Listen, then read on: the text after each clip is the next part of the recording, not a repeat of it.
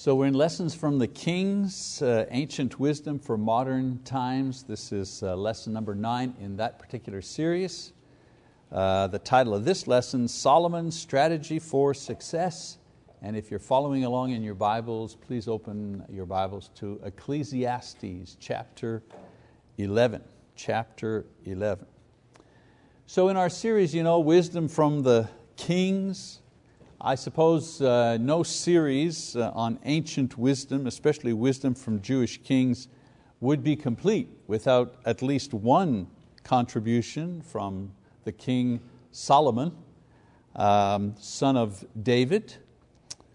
Uh, now, the one thing that everybody knows uh, about uh, Solomon is that he was uh, very wise, and uh, it's a familiar story. When he was anointed king, he asked God to give him wisdom to govern the people, and God answered his prayer.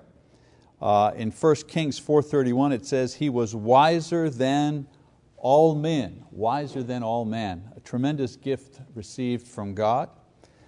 And this wisdom, it also explains, the Bible also explains the nature of the wisdom that he had. Uh, this wisdom was exercised in a lot of different ways aside from the wisdom to be a good leader. Solomon uh, studied botany, he uh, built the temple and other great edifices, he wrote poetry, he made a lot of money, uh, wielded power, uh, was active in a, a political uh, arena as well.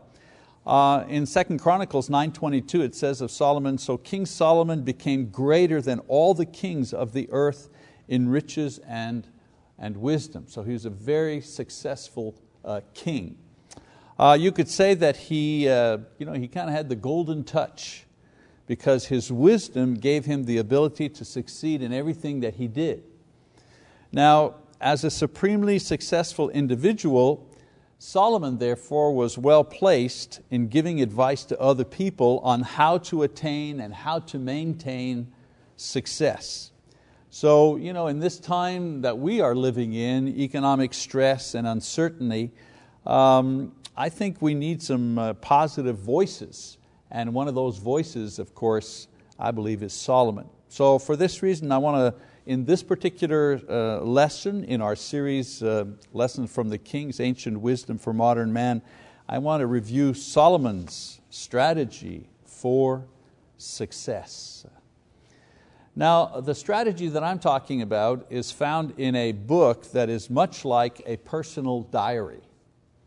Uh, in his wisdom, Solomon tried to find out what life was really all about and if it was possible to be truly happy without God. Is it possible to be happy here on earth without reference to God? And so he purposefully experimented with all of life's great attractions. Uh, he um, he uh, experimented with all the sensual and sexual uh, pleasures of life. Uh, he had a thousand wives and concubines.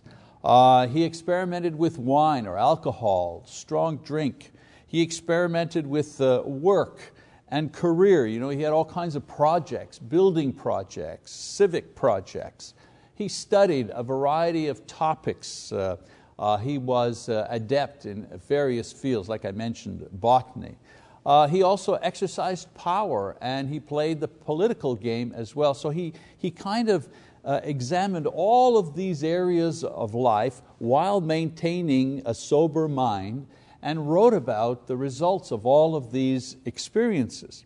So during his experiments with each of these, he would write down his observations concerning what he felt and what he learned from these various experiences of life.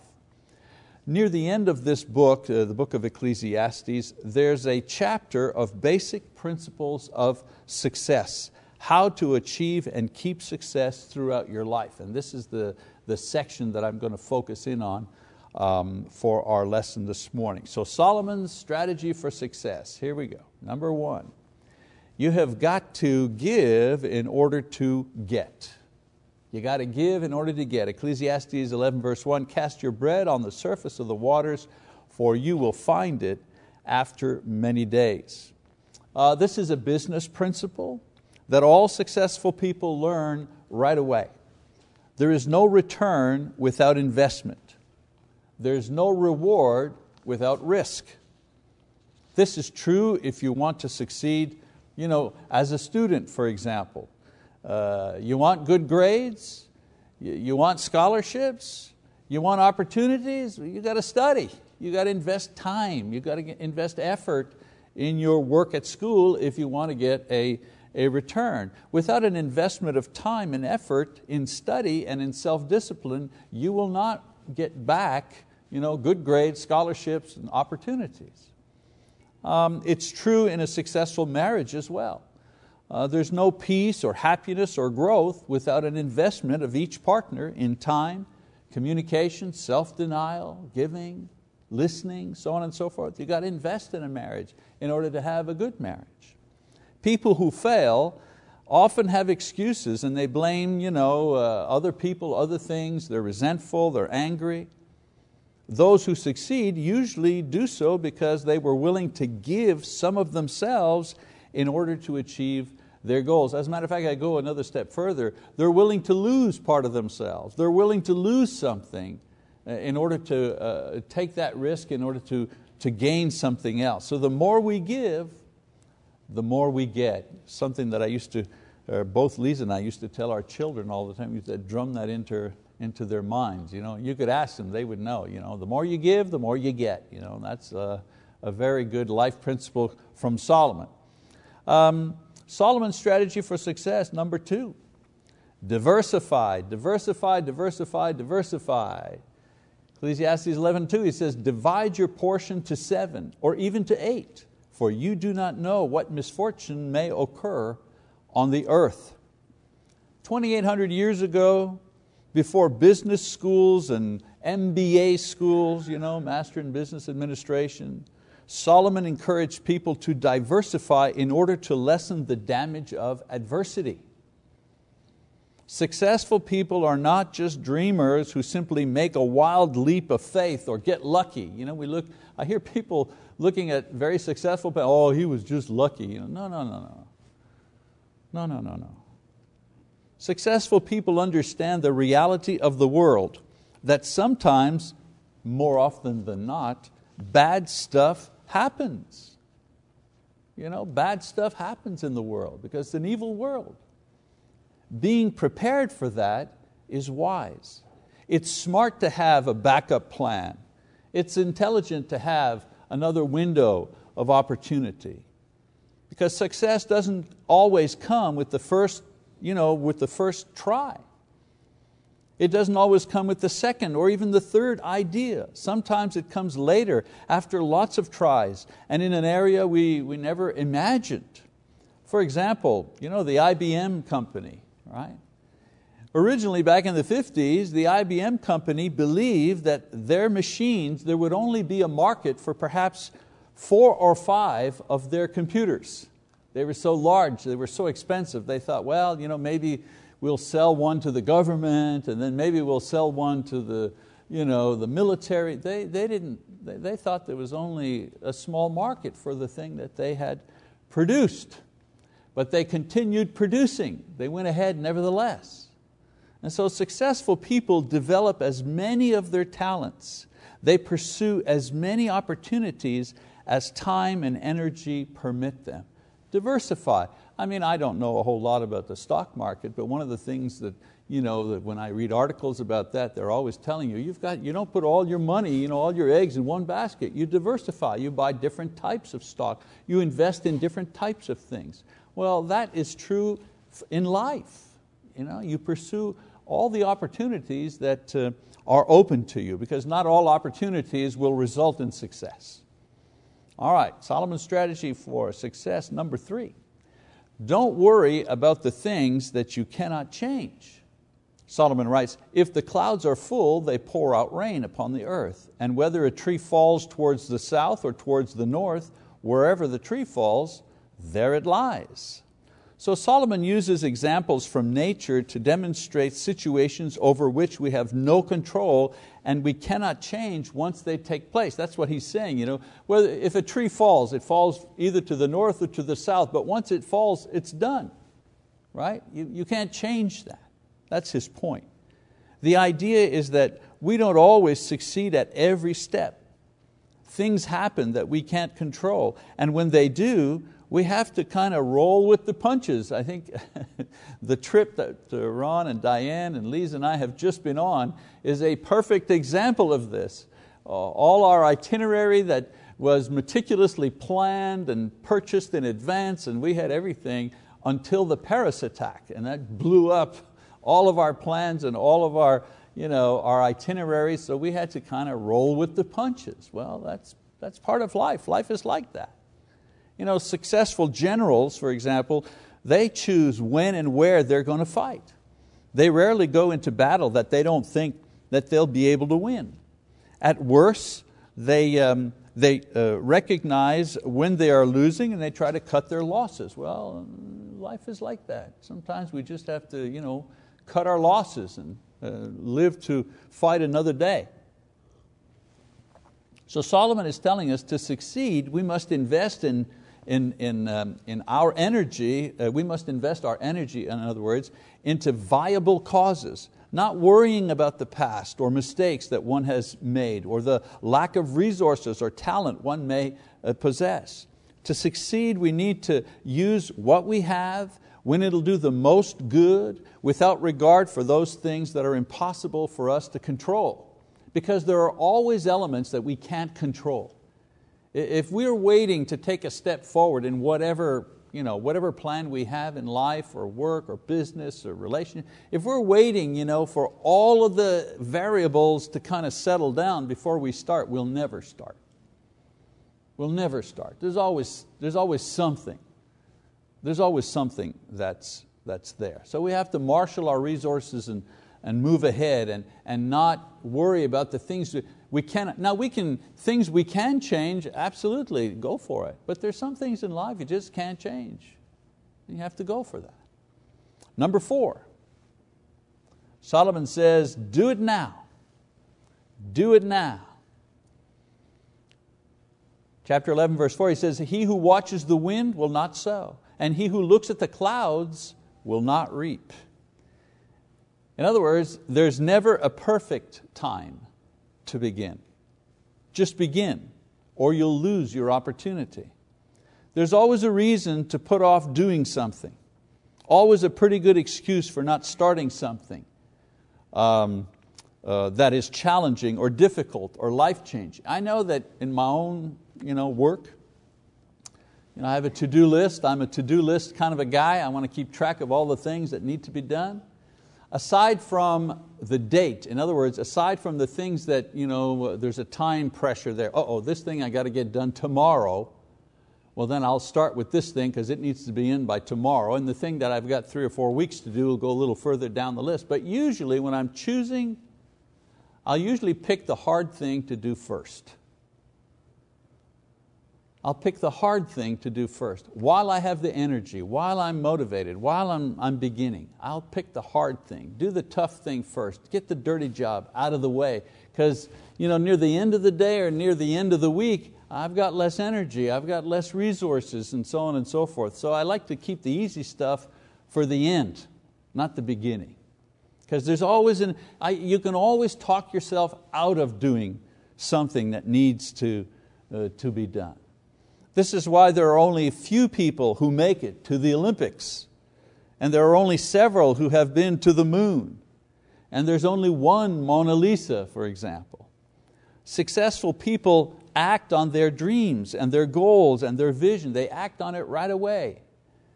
Uh, as far as I'm concerned, I'm always looking, I'm, you know, I'm always looking for what is the first step that I can take. I don't need to, if there are 10 steps you know, to success or to reach the goal, I don't have to see step three, four, five, six, seven, eight, nine, 10. I have to see step number one or one and two. Just you know, in my prayers, it's always, Lord, show me the first step that I can take. And by faith, I'll continue that you'll reveal the other steps. But I usually want to know what's step one. At a meeting, those of you who have been with me at a meeting, usually the point I'm making is, uh, you know, after we've discussed stuff and so on and so forth, I usually say, okay, what's the first thing we need to do if we're going to you know, go down this road? And not you know, allow myself to be talked out of uh, doing something. I remember having a dream once, and uh, in this dream, I had a terrific idea for a lesson and a series of lessons on a particular topic. I don't know if you've ever had this experience, but it's like in my dream, I just saw everything as it was completed. All you know, the titles and how I was going to approach it. It was beautiful. It was a beautiful thing. And so half awake, you know, I wake up and I make a prayer. I say, Lord, would you please bring this to my remembrance tomorrow morning so I can get up and, and write this down, this beautiful idea that I had. Well, and I went back to sleep. And then the next morning, the only thing I remembered is that I had a great idea. but I couldn't for the life of me remember the title, the, all that beautiful outline that was perfectly, that I could see in my mind's eye, that was gone. That was gone. And so uh, since that time, I have spent many, many, many nights awake at two and three and four in the morning writing down the idea that just popped into my mind you know, and woke me up. No more, Lord, could you give it to me? You know, it's like, it's now or never. You know, so you know, I've dragged myself out of bed many times to write a sermon or an outline or whatever, an article. Uh, strike while the iron's hot. So the best time to begin succeeding at your dream or your goal is now. Putting it off until tomorrow, many times, that's the lazy person's way of avoiding the burden of success. Because failure, failure is a burden, but success is also a burden. Because if you succeed, there are demands that success requires from you. And many times lazy people do not want the burden of success. Number five, Solomon says, You never know until you try.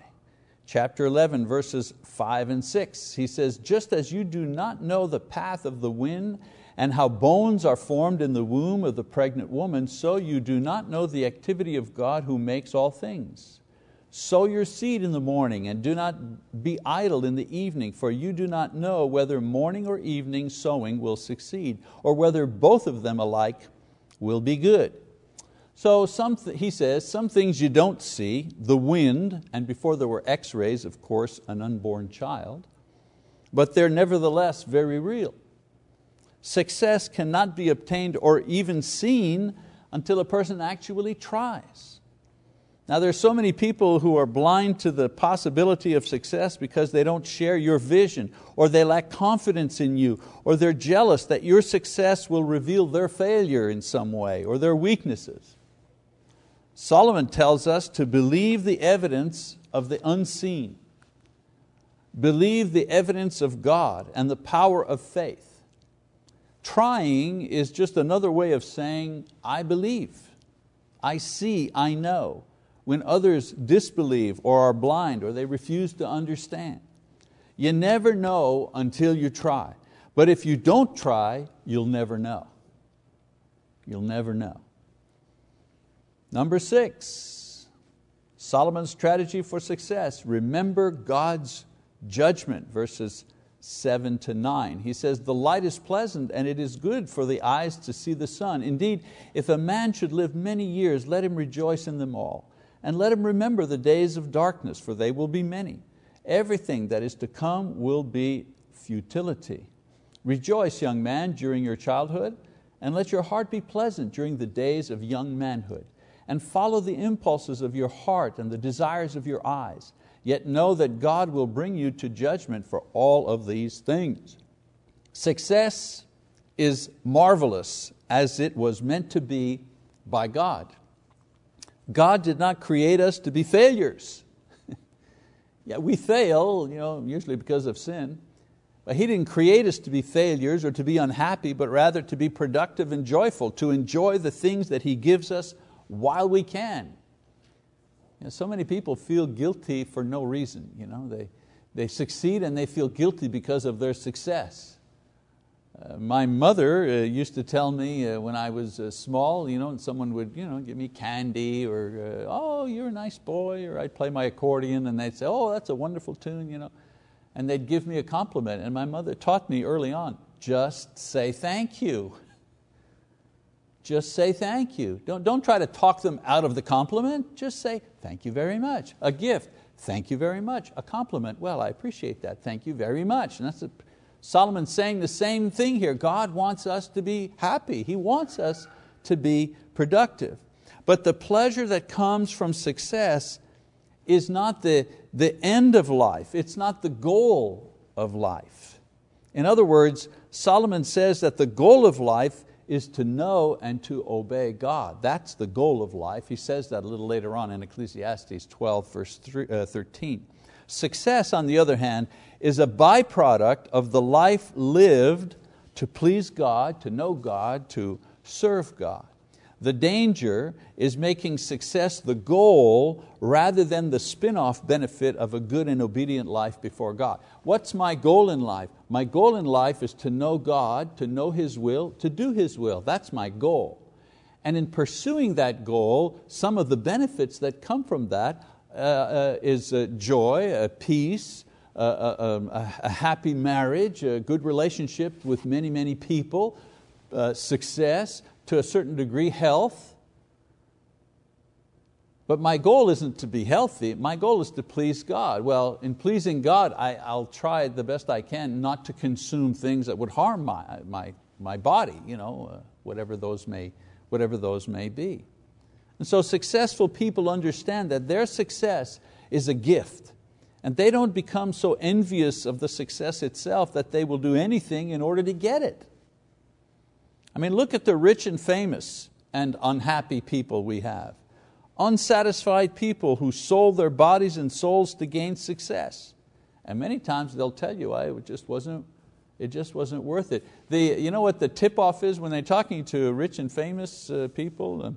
And when those people say, oh, money's not important for me. Well, of course, money's never important for somebody who's got 20 million bucks in the bank. You know, never really important to them. But actually what they're saying, when they're saying money is not important to me, what they're really saying is, my money has not given me happiness. That's what they're saying. My money has not given me happiness. And usually when they say money is not important for me, I'd rather, you know, uh, uh, my art is what counts. Well, what they're saying is, I'm trying to find happiness in my art or my work or my this or my that. As Christians, if, if we had $20 million in the bank, we might be able to say, um, the money is nice, but this is not what's important to me. What's important to me is to live in such a way that is pleasing to God. That's what's important to me. Okay?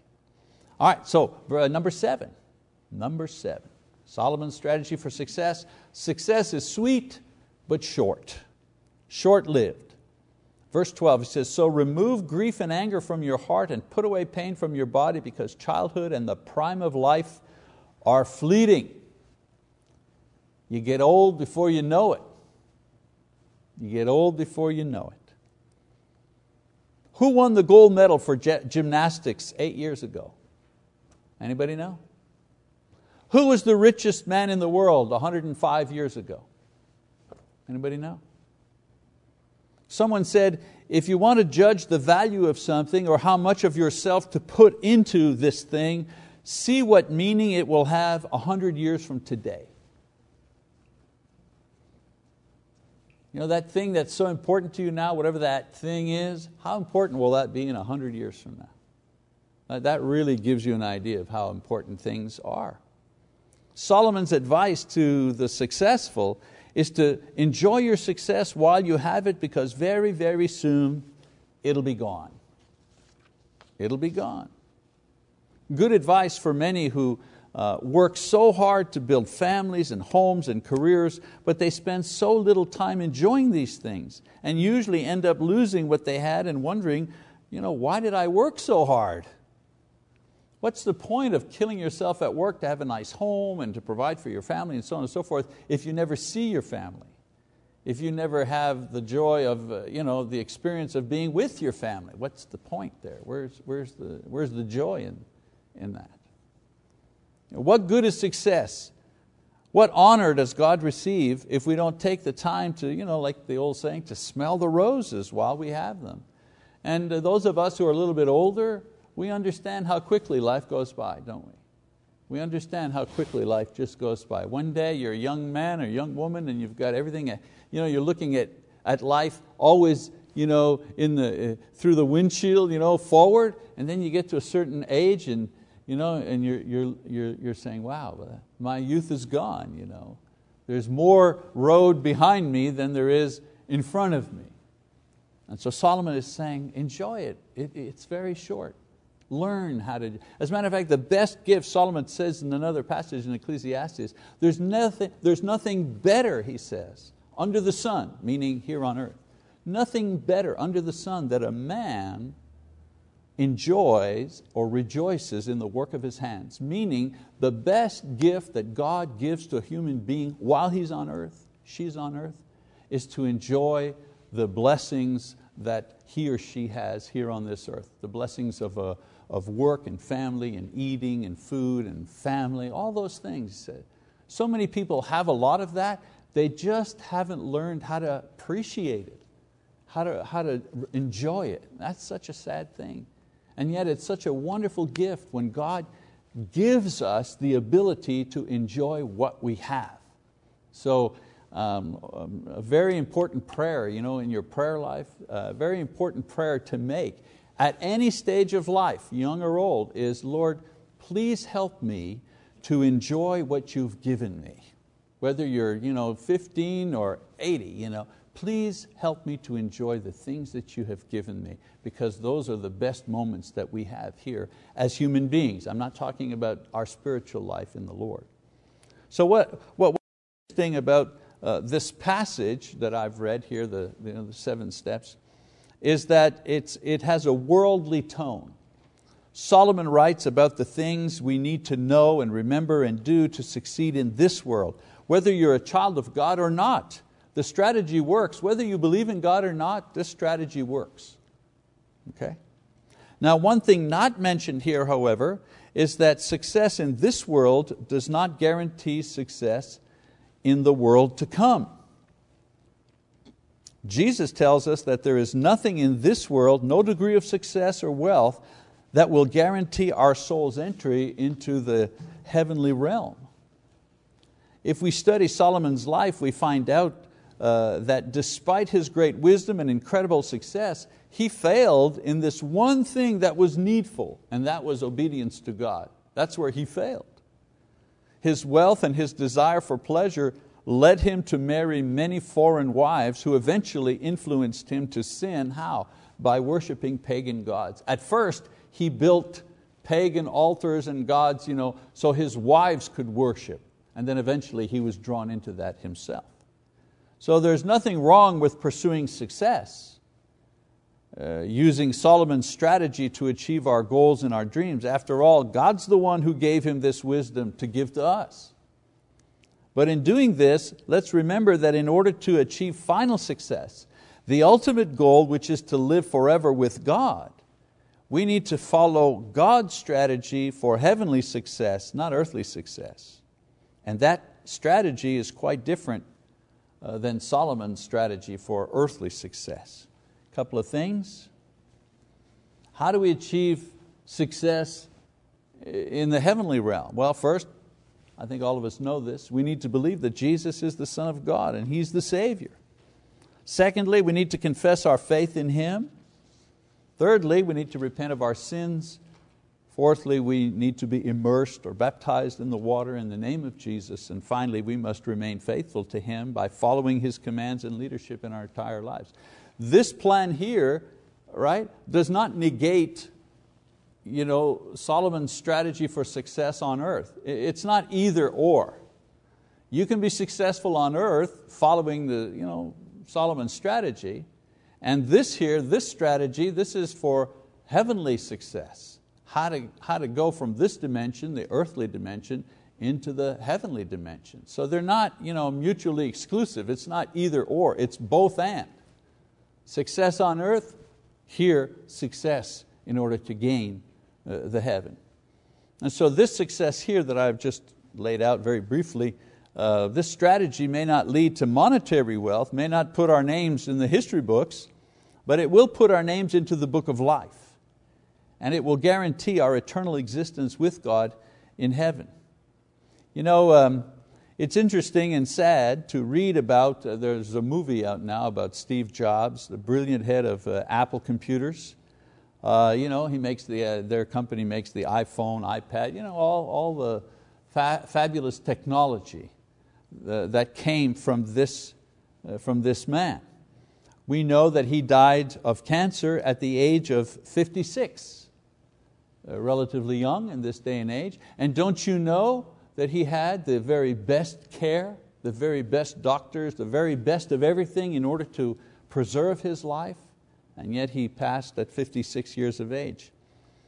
I did a little reading on him, found out that he was the 39th out of the 400 most you know, richest people in the world, not just in the US, but in the world, he was the 39th with a net worth, a personal net worth of 8.3 billion dollars. There's some countries that don't have this much money. that was his personal worth, 8.3 billion dollar. And during a trip to India, he became a Zen Buddhist and spent time studying that religion. Isn't it amazing that all of his great success here in this world did nothing to prepare him for success in the world to come? So I, I would encourage all of us, if we've been struggling, if we've been discouraged about our work or career, I hope that just a simple lesson on a successful life strategy or a work strategy will help you learn how to better succeed in your family, in your career, business, your character, whatever, whatever it may be. That's what Bible study is supposed to do, right? Help us, equip us for a better life. But I, what I really hope, of course, for all of us, is that we all succeed in going to heaven with Jesus when He comes. Again, not mutually ex exclusive. My hope is that each of us succeed here in this world.